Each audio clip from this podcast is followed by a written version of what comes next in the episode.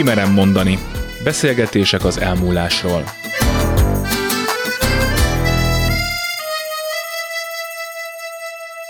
Sugár Ágnes vagyok, köszöntöm Önöket. Legutóbb ott hagytuk abba, hogy valami elmúlásakor, de talán úgy is mondhatjuk, hogy egy változás közepette, bármilyen nehéz is, jó lenne meglátnunk az elkövetkezőben az újat, egy lehetőséget, vagyis nem pusztán elszenvedőként megélni a megváltozó helyzetet, hanem annak alakítója, formálójaként is. Ezen a gondolati úton haladunk tovább akárcsak a pszichológusokat, a kulturális antropológusokat is az izgatja, hogy mit miért csinálunk mi emberek, vagyis hogy mik a tetteink, a szándékaink valódi mozgatói. Nézzük meg tehát most a kulturális antropológia szemszögéből a kérdést. Tarbence László, filozófus, kulturális antropológus következik. Kimerem mondani. Nekem nagyon érdekes filozófiai szembesülés volt, hogy tényleg minden léte elmúlik. Tehát minden, ami keletkezik, szükségszerűen elmúlik, Ugye hát ez is rögtön fölveti azt, hogy mi az érték valójában, mi az, amit az ember megőrizhet, egyrészt például a múltjából, vagy mi az, amit magával kapcsolatban valódi értéknek tekint. Erre rengeteg kutatás irányul, nagyon sok tanatológus, aki nem csak a haldoklással, hanem a haldoklás pszichológiájával foglalkozik, készít interjúkat haldoklókkal, akiket megkérdeznek, hogy most itt az élet végén mit tartanak valódi értékként. És hihetetlen egybevágó az, hogy mit mondanak az emberek valódi értékként a szeretet kapcsolatokat. Ez a legelső, hogy örülök annak, hogy volt, akit szerethettem. Nem az, hogy őt szerette valaki, hogy ő szerethetette valaki már. Azt, hogy segíthetett valakinek. Nem az, hogy őt segítették, hogy ő úgy érzi, hogy tudott valakinek segíteni az életébe. És mintha úgy tűnne, most nem sorolom fel az hogy, hogy egy ilyen altruizmus szállja meg az embereket így az életük végén, és azt fogják valódi értéknek tekinteni, amit nem önmagukért, hanem másokért tettek. Ez tűnik az egyetlen valódi értéknek, amit az emberek annak tartanak. Azzal együtt, hogy tudom, hogy egy Rolex óra egy kincsként is kezelhető, és számtalan szentimentális érték kötőtet hozzá, de akkor annak nem a tárgyi értéke, hanem a szentimentális értéke adja annak a valódi kincs jellegét. Szóval nem lebecsülni akarom a tárgyi hagyatékokat, szó sincs erről. Miért félünk vesztességet megélni? Most ne is a legsúlyosabbról, a szeretett személyek elvesztéséről beszéljünk. Veszteséget élünk meg, amikor költözünk, veszteséget élünk meg adott esetben egy barátság, vagy egy szakítás esetén. Miért nem tanulunk meg, tanultunk meg ezekkel együtt élni békében, harmóniában?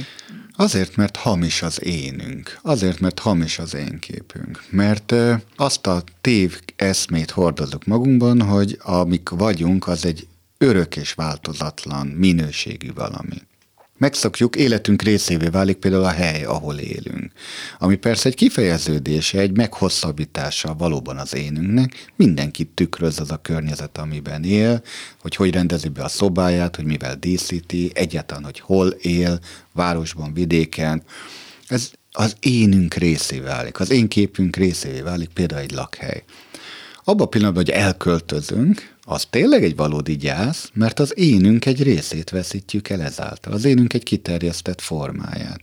És uh, hiába visszük magunkkal azokat a tárgyakat, amelyekkel mondjuk úgy be laktuk azt a helyet, a helynek valóban van egy szelleme, ami ott marad.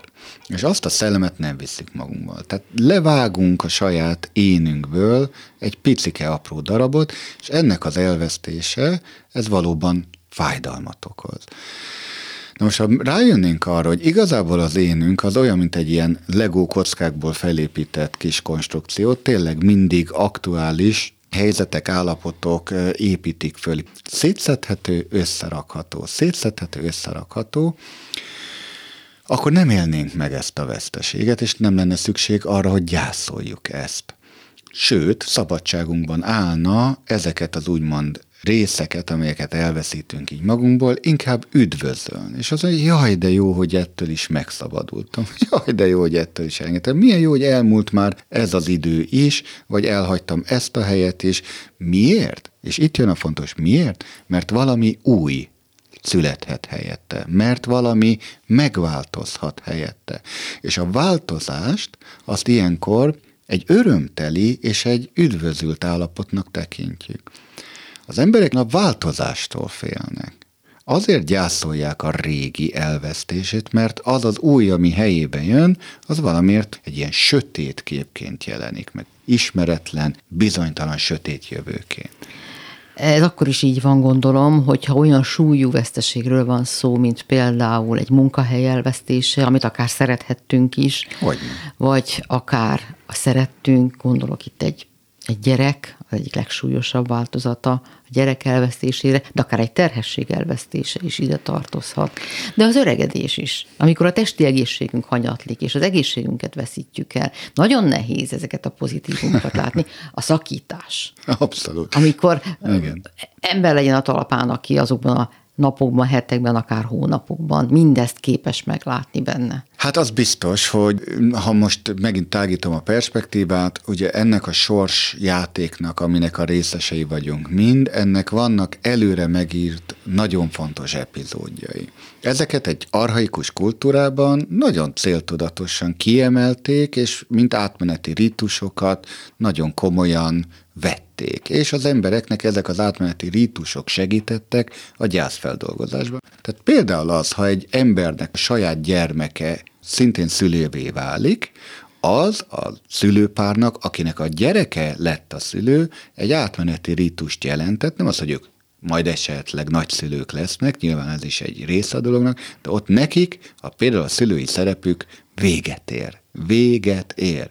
Na most a mai korban a legtöbb szülő ezt nem hajlandó tudomásul venni. Tehát ő továbbra is úgy gondolja, hogy neki szülői szerepben kell maradnia, mert nincs más, mert nem tudja, hogy mi mással lehetne helyettesíteni ezt a szülői szerepet, pedig a gyerekeket ilyenkor úgymond el kéne engedni. Tradicionális ind kultúrában, mikor ez a családfenntartó korszak lezárul, akkor ott a modell, hogy az a szülői pár lépjen tovább egy szellemi útra, és keressen magának egy gurút, egy tanítómestert, kezdjen el valami más útra lépni, de mindenképpen benne van, hogy lépj más útra. Tehát az idősnek a nagyszülők kvázi teszik ezt. De hát Igen. manapság ez azért is nehéz, mert nagyon sok esetben a nagyszülők fizikai jelenlétére is szükség van, tehát ki sem tudnak szakadni, és nagyon nehéz megélni azt, hogy jelen kell lenni az unoka istápolásában, de véleményük ne legyen. Így van, ez a nagyszülő szindróma, ez egy európai kulturális jelenség, persze nem csak európai, de Európában nagyon hangsúlyossá vált. Ugye egyik magyarázat, hogy a nők miért élnek tovább, mint a férfiak, hogy valóban itt az utód gondozásban kivett szerepe a nőknek sokkal kiemeltebb és fontosabb, ezért is élnek tovább, hogy segítsék az új nemzedéknek a felnevelését. Ez egy kivehetetlen kulturális elem. Persze, nagyon sokan mondják, hogy miért akarnék én például szellemi útra lépni idősebb koromban, miért kéne nekem szellemi dolgokkal foglalkozni. Hát Mondom, hogy miért. Egyrészt azért, mert ahogy mondod, a fizikai testünk leépül, és már azok az örömök, vagy azok a lehetőségek, amiket egy fiatal test lehetővé tesz számunkra, elmúlnak. Ezt tudomásul kell venni. Na de ennek megvan a maga szakralitása, ha az ember úgy viszonyul hozzá, hogy mit jelent az, hogy valaki vén lesz, Például azt, hogy bölcsebb lesz, mint a többiek. A vén ember az nem egy buta ember, egy haszontalan ember, egy olyan, akire nincs szükség a közösségnek, Miért vének tanácsa volt minden egyes törzs szövetségben? Hát azért, mert pontosan a, az a fiatal hevület, amit a, a biológikum diktál, az teljesen háttérbe szorul, ott jelenik meg a vének gondolkodásában a valódi idő távlat, a valódi több generációs gondolkodás, az, ahol közösségben generációkra kiható időtávlatban tudunk gondolkodni, amire egy fiatal képtelen.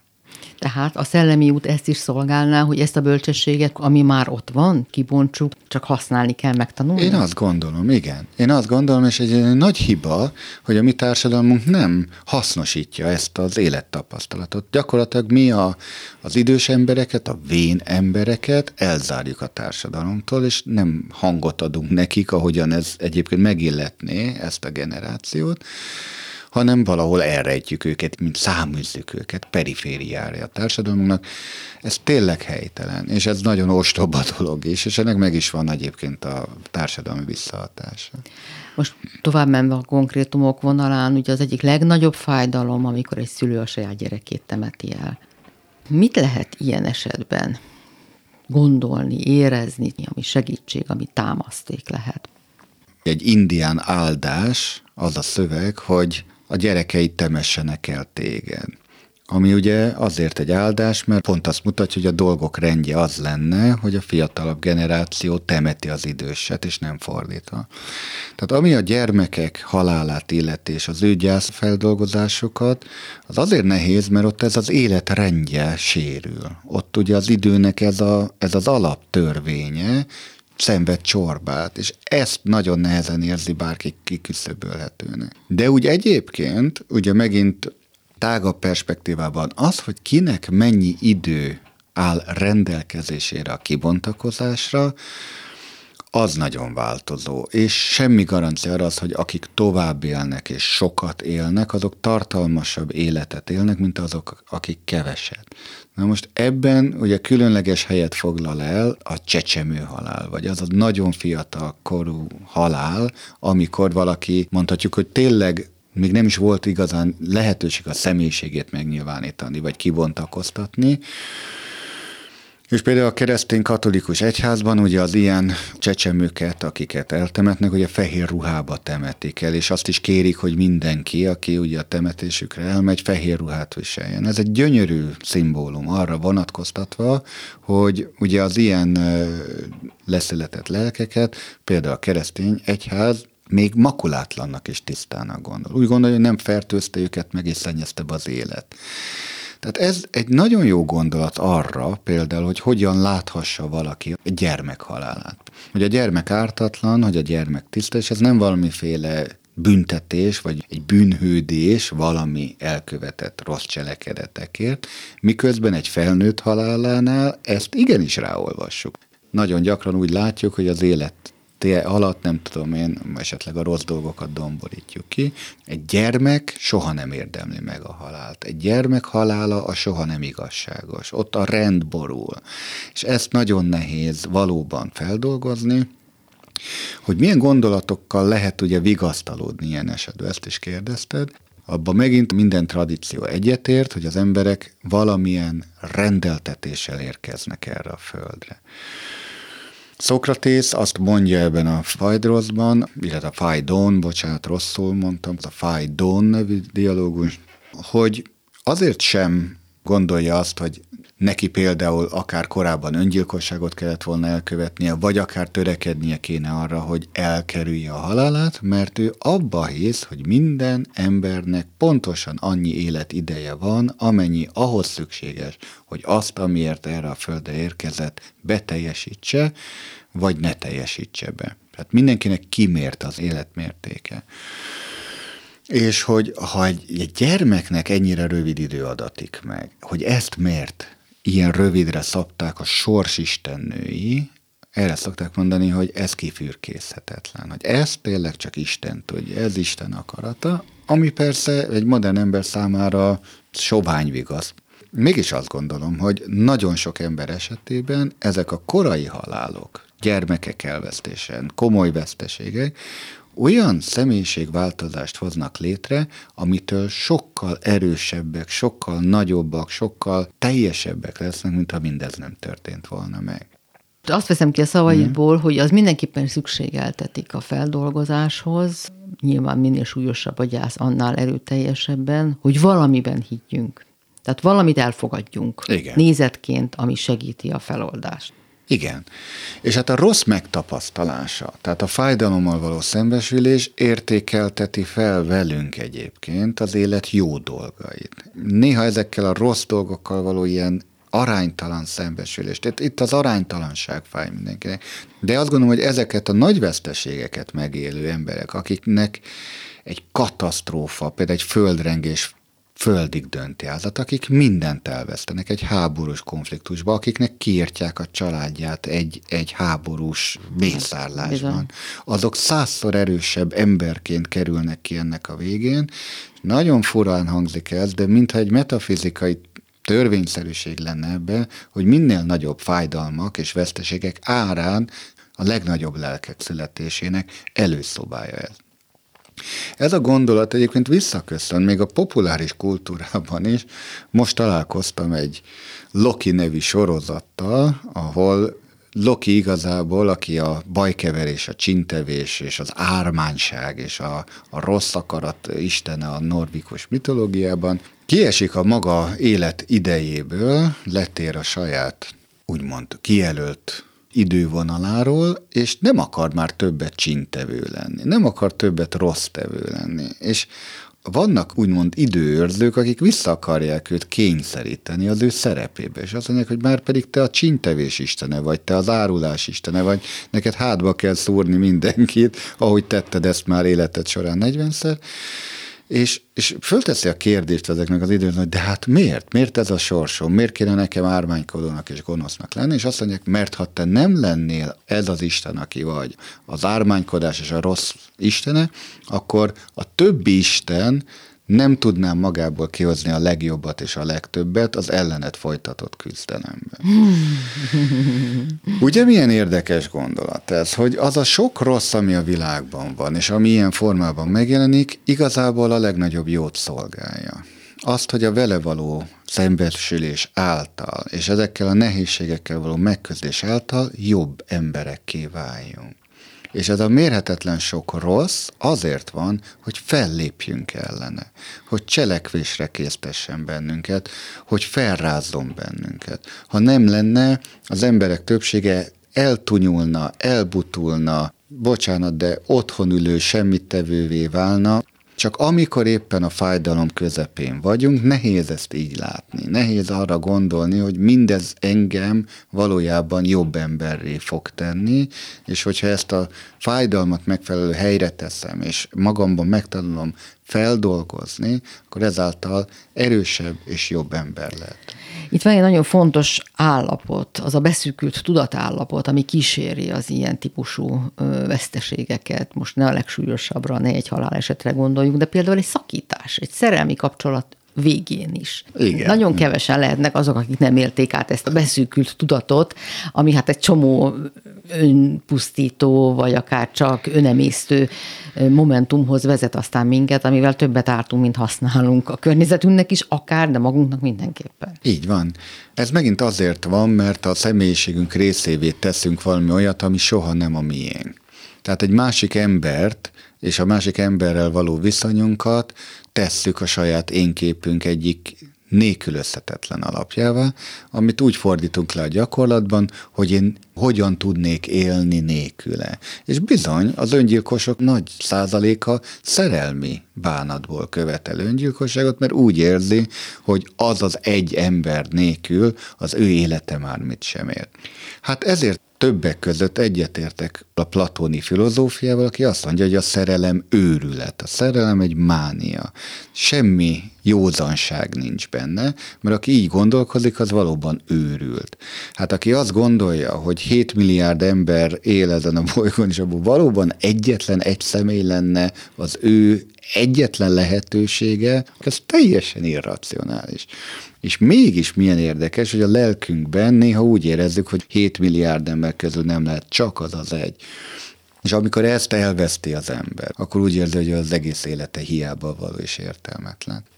Egy ilyen veszteségnek a gyászfeldolgozása ugye ott kezdődik egyrészt, hogy le kell tudni azért valahol az érzelmeket a racionális helyzetről választani, és azt megnézni, hogy hogy mit adott ez, és mi az, ami a veszteségnek a legnagyobb forrása, És a legtöbb esetben itt jön, hogy megint az ember nem a párjába csalódik, aki ott hagyta őt, hanem magában.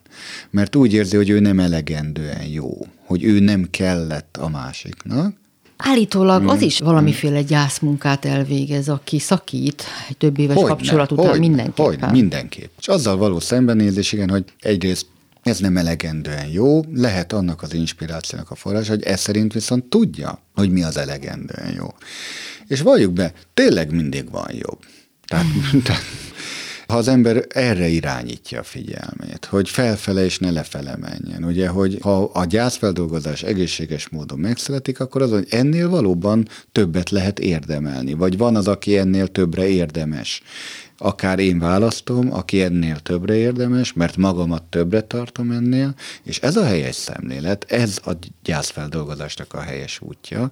Hogy lehetne ezt megelőlegezni? Hogy amikor egy ilyen helyzet megtalál valakit, akkor így tudjon viselkedni. Milyen képesség kell hozzá? Igen. Én azt gondolom, hogy az egyik legfontosabb egyrészt az érzelmi szabadosság. Tehát megengedni magának. Az nagyon fontos, hogy minden ember élj át a veszteséget, élj át a fájdalmat, élj át az érzelmi állapotait.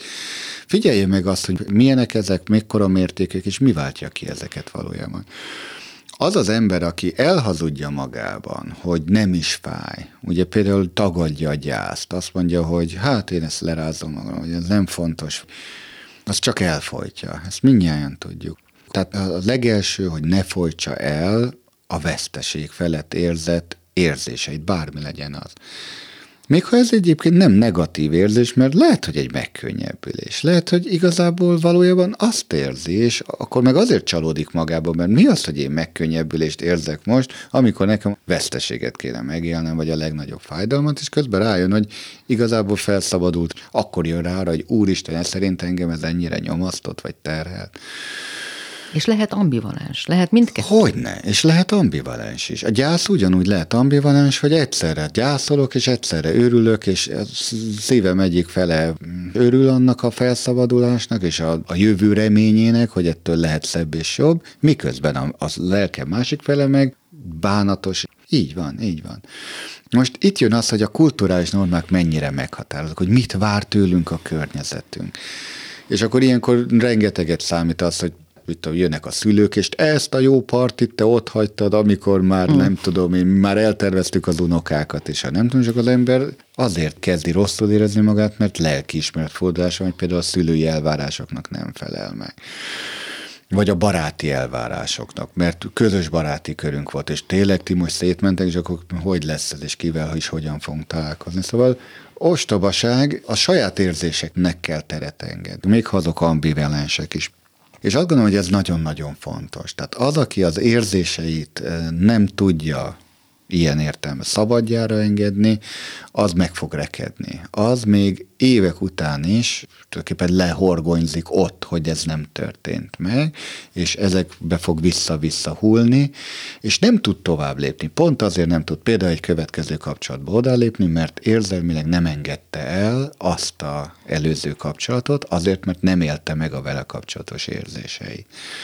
Hát ez is igaz, hogy hordozzunk magunkba a fel nem dolgozott veszteségeinket. Így van. Például, ha már itt a gyermek veszteségéről beszéltünk, nagyon sok olyan nő, akinek volt egy spontán vetélése, vagy egy eh, vagy aportusza, és e ugye elvetette a gyermekét, és utána emiatt egy fel nem dolgozott mondjuk bűntudat mardossa jött, vagy egy, egy gyermek halála, ami akár felelőtlenségből követhetett el. Van ilyen ismerősöm, barátom, akik ezen átestek, és nekik is évekig utána azért nem jön össze a következő gyermek, vagy azért nem tudnak rá készülni, és nem befogadó, mondjuk testileg sem, ugye egy nő arra, hogy újra terbessen, mert ott van ez a fel nem dolgozott gyász, az az érzés, és hát ebbe természetesen nagyon konkrét segítséget lehet kapni egyébként pszichoterápiás módszerekkel, aminek még egyszer az alapja igenis az érzelmi feldolgozás. Ott kezdődik minden. Kimerem mondani. Akkor most nézzük meg az érzelmi feldolgozás útját aki valaha is foglalkozott a témával, bizonyára találkozott már az úgynevezett szakaszolással, ami a gyász témájával foglalkozó különböző szakembereknél, ha nem is teljesen egyforma, de nagyon hasonlatos. Majer Máté, pszichológus, család és párterapeuta következik. Kimerem mondani. A gyásznak, az elmúlás feldolgozásának fokozatai vannak. Több lépcsőben történik. Ezeket a lépcsőfokokat végig kell járni. Természetes módon zajlik ez a folyamat, vagy foglalkoznunk kell vele? Hát a gyászfeldolgozás, veszteségfeldolgozás az egyébként természetes módon végbe megy, de meg tud akadni ez a folyamat. Foglalkozni csak akkor kell vele, vagy akkor érdemes igazán. Ilyen nagyon tudatosan, akár terápiás segítséget is kérve, ha ez megakad. Most, hogy már tényleg ennyi könyvet el lehet olvasni, ennyi cikket lehet találni a neten erről a témáról, érdemes ezzel gondolatban foglalkozni? Vagy inkább nem, mert ez úgyis, úgyis megtörténik. Hát kettős, mert ha van mondjuk egy szerettünk, akiről tudjuk, hogy meg fog halni, mert halálos beteg, akkor ott annyiban érdemes lehet egy kicsit a szakirodalmat, de akár csak ezt a beszélgetést meghallgatni, hogy azt gondoljuk végig, hogy ha ő már nem lesz, van-e olyasmi, amit mondtunk, kérdeztünk, tettünk, nem tettünk, adtunk, nem adtunk, vagy ő mondott, nem mondott, és így tovább, amit, hogyha nem hangzik el, ha nem történik meg, akkor az bánnánk, hogy az mindig hiányozna. Mert ez egy jó szempont, hogy hogyan köszönjünk el valakitől, mert ugye nem csak tőle köszönünk el, hanem mi magunkat is készítjük valóban föl erre a veszteségre. És ha az illető, mert ilyennel én magam is találkoztam épp a közelmúltban, nem nyitott, az éppen távozóban lévő, nem nyitott egy ilyen beszélgetésre, nem nyitott a dolgok rendbetételére.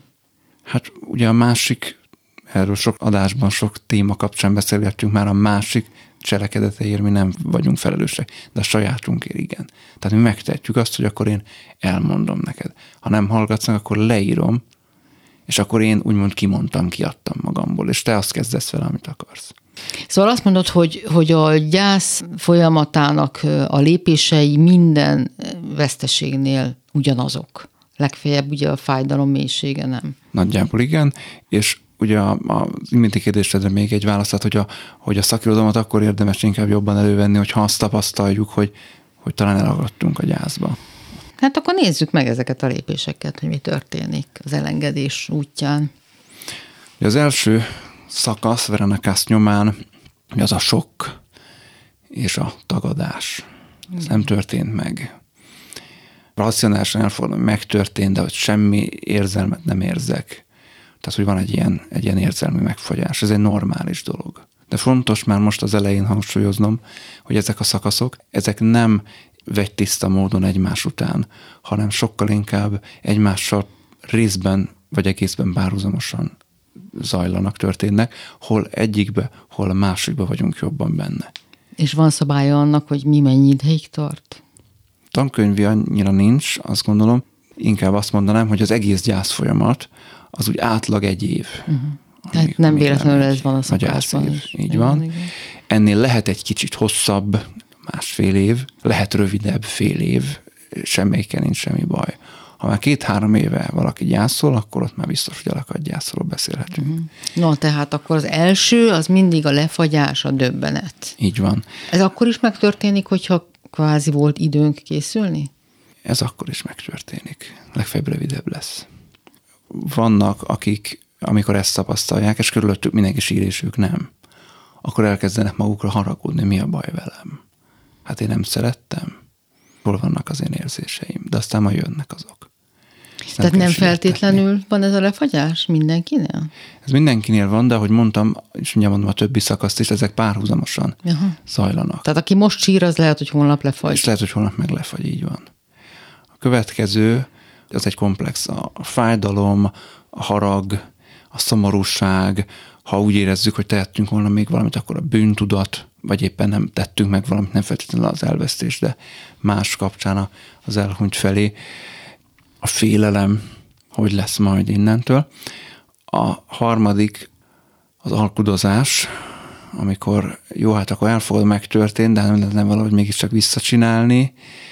Ilyenkor van a fényképek nézegetése mondjuk, vagy ahol az már még... inkább a negyedik, uh-huh. az Tehát... elhunyt dolgaival való foglalkozás, uh-huh. és az ötödik az maga a, a gyásznak a végigvitele, és a Vernakászt megfogalmazásában, hogy akkor valamit tovább viszünk, valamit beépítünk a magunk személyiségébe és a mi életünkbe a halottból. Bármelyik szakaszban el lehet akadni? Hát az első négyben, mert az ötödik az ugye már a, a befejezett gyász.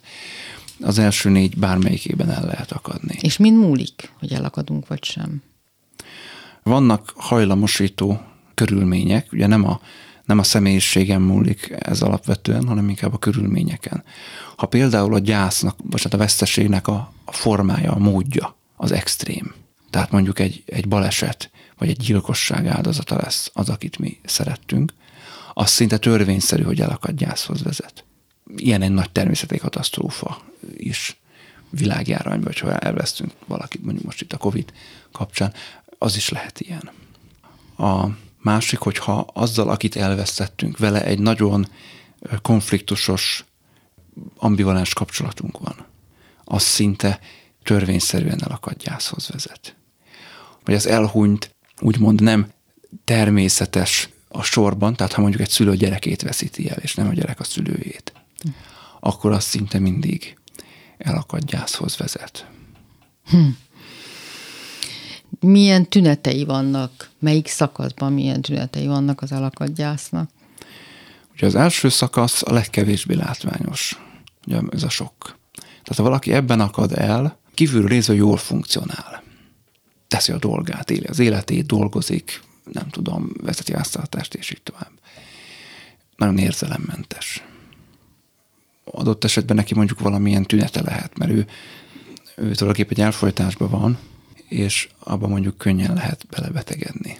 Uh-huh. Fizikai tünete lesz? Vagy betegség akár, formájában, vagy akár valamilyen kellemetlenség formájában? Akár pszichoszomatikus betegség, akár fizikai domináns betegség, akár valamilyen működési, viselkedési probléma nem tud aludni mondjuk. A második szakasz az a, az, az érzelmek talán legintenzívebb. Ugye itt van a fájdalom, és itt van a harag. Mind a kettőben. Más érzések is, bűntudat, szomorúság, félelmek, stb.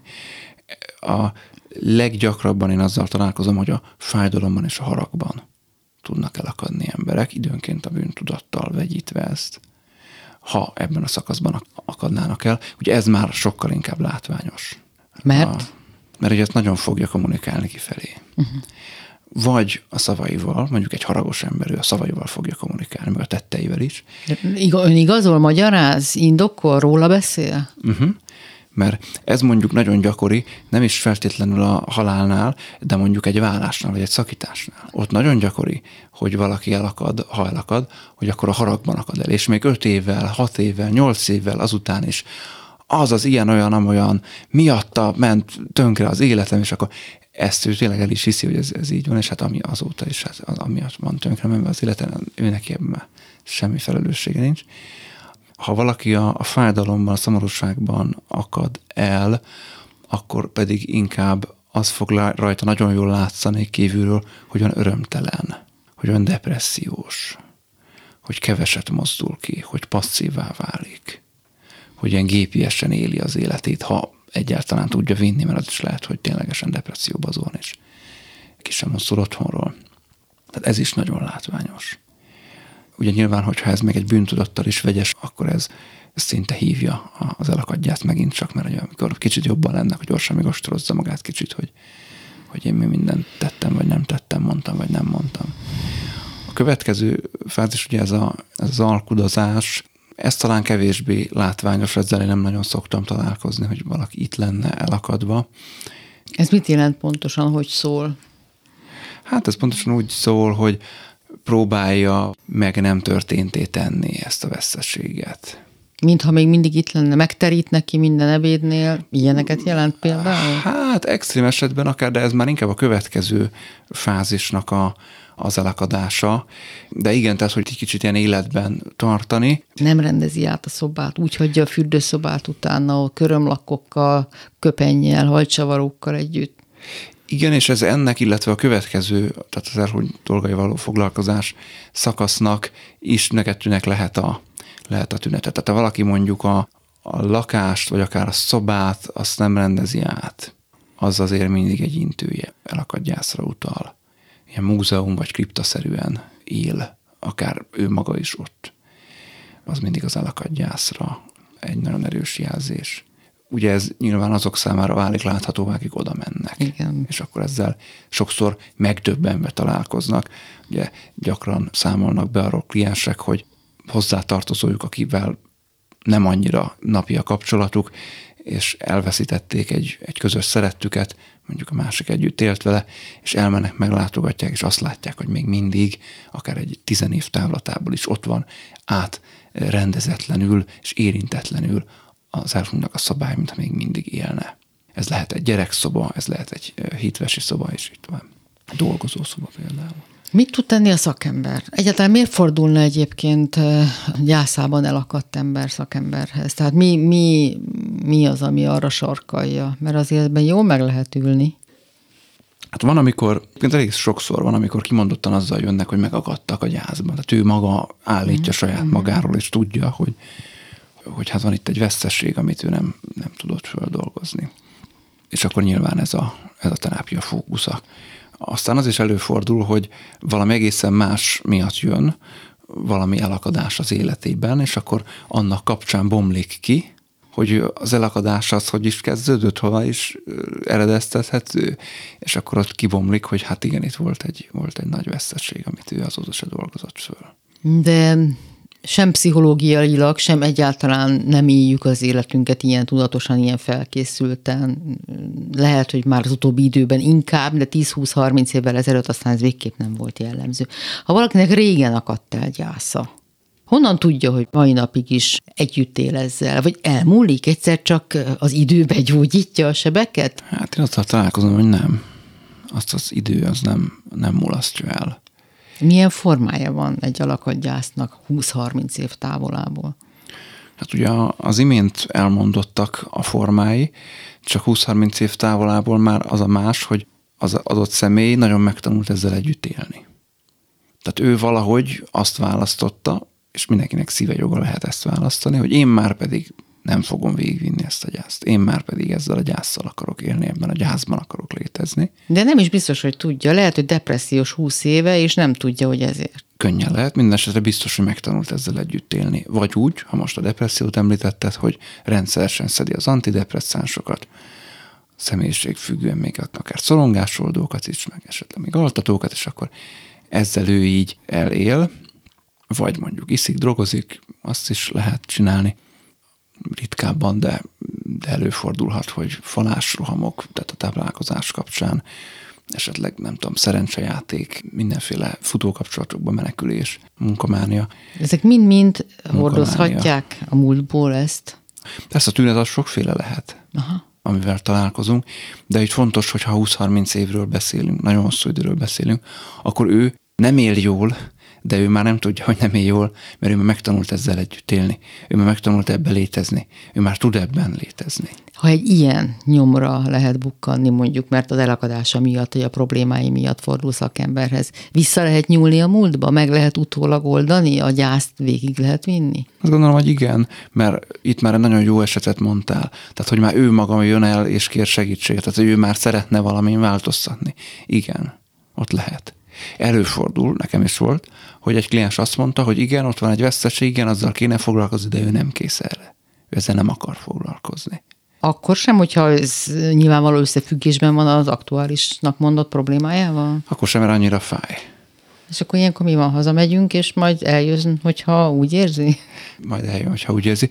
Ugye erről korábbi adásban beszéltünk már alapvetően két fajta motivációval többféle és de most a két tipikusabbat mondom, fordulnak segítségért hozzánk emberek. Az egyik, hogyha van egy nehéz helyzetük, amit már nem bírnak elviselni, és változtatni szeretnének. A másik, hogy van egy nehéz helyzetük, amit már nem bírnak elviselni, és fájdalomcsillapítást szeretnének, hogy még tovább tudjanak abba élni. Yeah. Na én ebben a másodikban nem szívesen szoktam segíteni. Mm. Mit tehet a környezet, ha megtörténik? Egy uh-huh. közeli ismerőssel, családtaggal, baráttal, de mondjuk nem az én közvetlen uh-huh. gyászom a vesztesség. Mi a legjobb hozzáállás?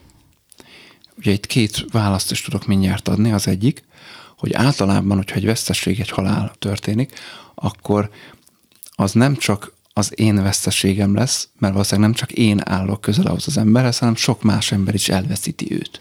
Tehát egy gyász ilyen értelemben egy kollektív dolog, egy közös dolog. A hagyományos kultúrákban ennek nagyon meg is van vagy egy ünneplés, vagy egy közös sírás, vagy sok közös sírás formájában a hagyománya, a mi 21. század euróatlanti kultúránkban nem veszett ki teljesen, de nem is nagyon erős ez a hagyomány, nem szoktuk hangsúlyozni ezt, de a gyász alapvetően egy közösségi műfaj. Hogyha egyedül próbálok gyászolni, az is egyébként elakadt gyászhoz tud nagyon könnyen vezetni. Tehát ez az egyik dolog. Gyász nem csak akkor van, ha haláleset történik, egy szakításnál is megtörténhet. Természetesen. Én most a halálesetre mm. hegyeztem először ki. Tehát, hogy ott, ott nagyon jó, hogyha ha tudnak beszélni a, az elhunytról azok, akiknek ez a vesztesége. Tehát akkor már mindjárt nincsenek egyedül. Uh-huh. Az már egy segítség. És a többiek fogják érteni, fogják tudni, hogy én mit mondok, Igen. amikor beszélek. A másik, hogyha én nem vagyok ilyen értelemben érintett, de érzékelem a másiknak a veszteségét, akkor annyit tudok tenni, hogy figyelemmel és empátiával meghallgatom őt, ezt tudom tenni. Ez akkor is igaz, hogyha nem egy halálesetről beszélünk, hanem mondjuk egy szakításról, egy, nem tudom, egy életkrízisről és annak a veszteségéről. Kimerem mondani. A lelke mélyén mindenki szeretne jó ember lenni. Hiszem, hogy a jó életnek ez feltétele. Nagy kérdés persze, hogy ki mit tart jónak a saját életére vonatkozóan. Ebben a beszélgetés sorozatban akár a félelemről, akár a bátorságról, vagy éppen az elmúlásról volt szó, számos alkalommal érintettük a kérdést. Vagyis, hogy az egyik legfőbb életfeladatunk, hogy hogyan legyünk jól, hogyan éljünk jól. Végső soron meg kell tehát találnunk, hogy mit jelent jónak lenni, másképpen jól lenni. Kimerem mondani. Érdekel a véleményed arról, hogy vajon miért kell jónak lennünk, miért kell törekednünk arra, hogy jó emberek legyünk, mi értelme, mi haszna, mi célja van ezzel az életünknek. Fontos lenne definiálni, hogy mit értünk az alatt, hogy jó. Mert ezt a fogalmat sokszor használjuk, és mi személy szerint mindig tudni véljük, hogy ez mit jelent, de hogyha végignézünk akár csak a mi kultúránk történelmén, akkor a jó az minden korban egy kultúrában mást jelent. Emberségesnek lenni, emberközpontúnak lenni, az életet támogatni, az egót, a narcizmust letenni, háttérbe szorítani, a közjaváért létezni. Csupa ilyen pozitívum, ami biztos megvan csirájában mindenkiben, legalábbis a vágy. Aztán ki többé, ki kevésbé valamennyit meg is valósít belőle. Lehetséges egyáltalán ezt teljes gazdagságában kibontani ellenpólus nélkül, vagy kizár dolog, hiszen ez a lényegünk, hogy mind a két oldal megvan bennünk. A nemes célok iránti törekvés és a félrecsúszás, a megcsúszás is. Még a fogalomnál időznék el, és aztán utána rátérnék a válaszra is, hogy ha a jót azt úgy határozzuk meg, hogyha azt szerint élünk, az nekünk nem jó. Tehát úgy nem jó élni. Valami nagy hiányérzetünk marad. Akkor azt érdemes lehet átgondolni, hogy ez a jó az tényleg jó-e. Hogy egy filmes példát hozzak, a nagyon híres science fiction film, a Csillagok háborúja, ott vannak ugye a Jedik, ők a jók, és ők gyakorlatilag ilyen harcos szerzetes módjára élnek, nekik meg vannak tiltva a heves érzések, a szenvedélyek, a vágyak, hogy ezeket megéljük. Mert az mondja a film tanítása, hogy az mindig a sötét oldalra, hogy a szitekhez, a gonoszokhoz visz el, mert ők azok, akik szenvedélyből, vágyból élnek.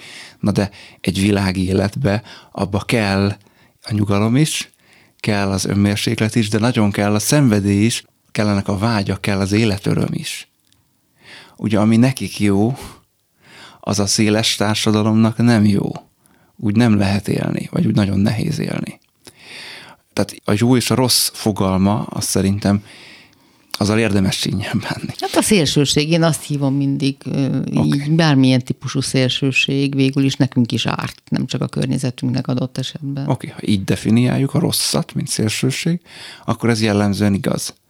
Tehát ha valamiből túl sok van, vagy túl kevés van, akkor igen, az nekünk magunknak árt, tehát ez meg is válaszolja a kérdéset részben, ezért éri meg úgymond jónak lenni, tehát valahol a szélsőségektől legalábbis tartósan a szélsőségektől tartózkodni, mert az egyszerűen a mi vágyainkat, a mi szükségleteinket jobban kielégíti, mint hogyha valamelyik szélsőségbe mennénk. Másrészt, hogyha így élünk, akkor a szűkebb és a tágabb közösségünk az sokkal inkább elfogadó lesz velünk szemben.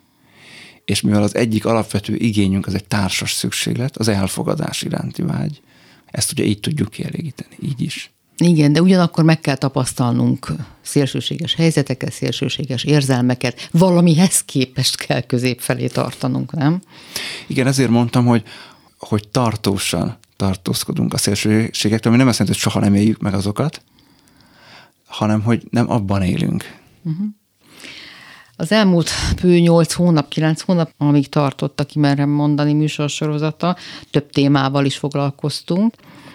Az én szándékom az volt, amikor ezt a sorozatot elkezdtem, hogyha más nem is látunk meg benne, vagy nem is érzékelünk belőle, mint hogy, hogy nagyon sokféle életstratégia elgondolás, világszemlélet jól megfér egymás mellett, és mint ennek hiány lennénk, ennek a fajta elfogadásnak. Hogy nagyon sokféleképpen lehet a világra nézni, nagyon sokféle működésmód megfér benne.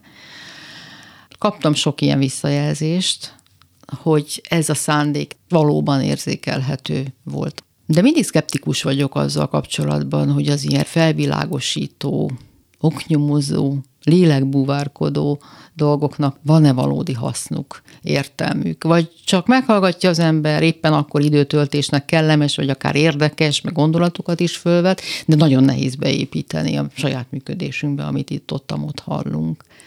Ugye a műfajnak a, a kereteit és korlátait szerintem fontos látni és elfogadni, akár egy beszélgetős műsor, akár egy önsegítő könyv, akár egy, akár egy egy előadás, az arra nagyon is alkalmas, hogy ráirányítsa a figyelmünket kérdéskörökre, hogy megmutasson, föllibbentsen másfajta, a miénktől különböző nézőpontokat, hogy egyáltalán azt megmutassa, hogy lehet máshogy is. Tehát erre nagyon alkalmas, hogy ezt ténylegesen beépíteni tudjuk a hétköznapokba, erre azonban alkalmatlan. Tehát ezt ne is várjuk szerintem tőle. Azt, hogyha több nézőpontot látunk egymás mellett, és akkor itt már mindjárt befogadónak az oldala is fölmerül, az nagyon kérdéses, hogy, hogy ő milyen személyiség, hogy ő ebből azt látja meg, és azt hallja meg, hogy ó, igen, hát mennyiféleképpen lehet ezt látni, vagy hát ezek össze-vissza beszélnek, hát egy is tudja eldönteni, mi az igazság, hát mondják meg, és akkor arra kell menni. Ugye mind a kettő valid és elég általános megközelítés. Ezért már nem tudom műsor szavatolni, hogy kiben hogy fog ez lecsapódni. Így is, úgy is lecsapódhat, reméljük, hogy minél több az első, és minél kevesebb a második. És változni is lehet, legyünk optimisták. Tehát ezen az úton el is lehet indulni, és minél több bennünk a frusztráció, a hétköznapi kényelmetlenség, elégedetlenség érzés, vagy mi magunk változunk belülről, annál inkább nyitottak lehetünk az útkeresés folytán különböző szemléletekre, vagy legalább annak az elfogadására, hogy különböző nézőpontok érvényesek lehetnek akár egymás mellett is hogy lehet másképp is. És nyilván ez nem fogja kiváltani mondjuk a terápiás munkát, de lehet egy első lépés a felé. Kimerem mondani. Ez volt a Kimerem mondani című műsor.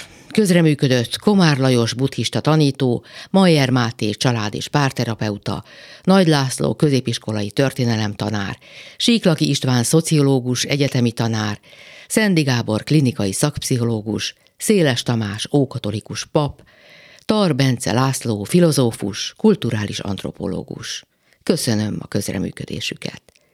És köszönöm az önök megtisztelő figyelmét. A mai műsor elkészítésében munkatársam volt Rózsahegyi Gábor és Gál Bence. Sugár Ágnest hallották. Viszont hallásra. Kimerem mondani. Beszélgetések az elmúlásról.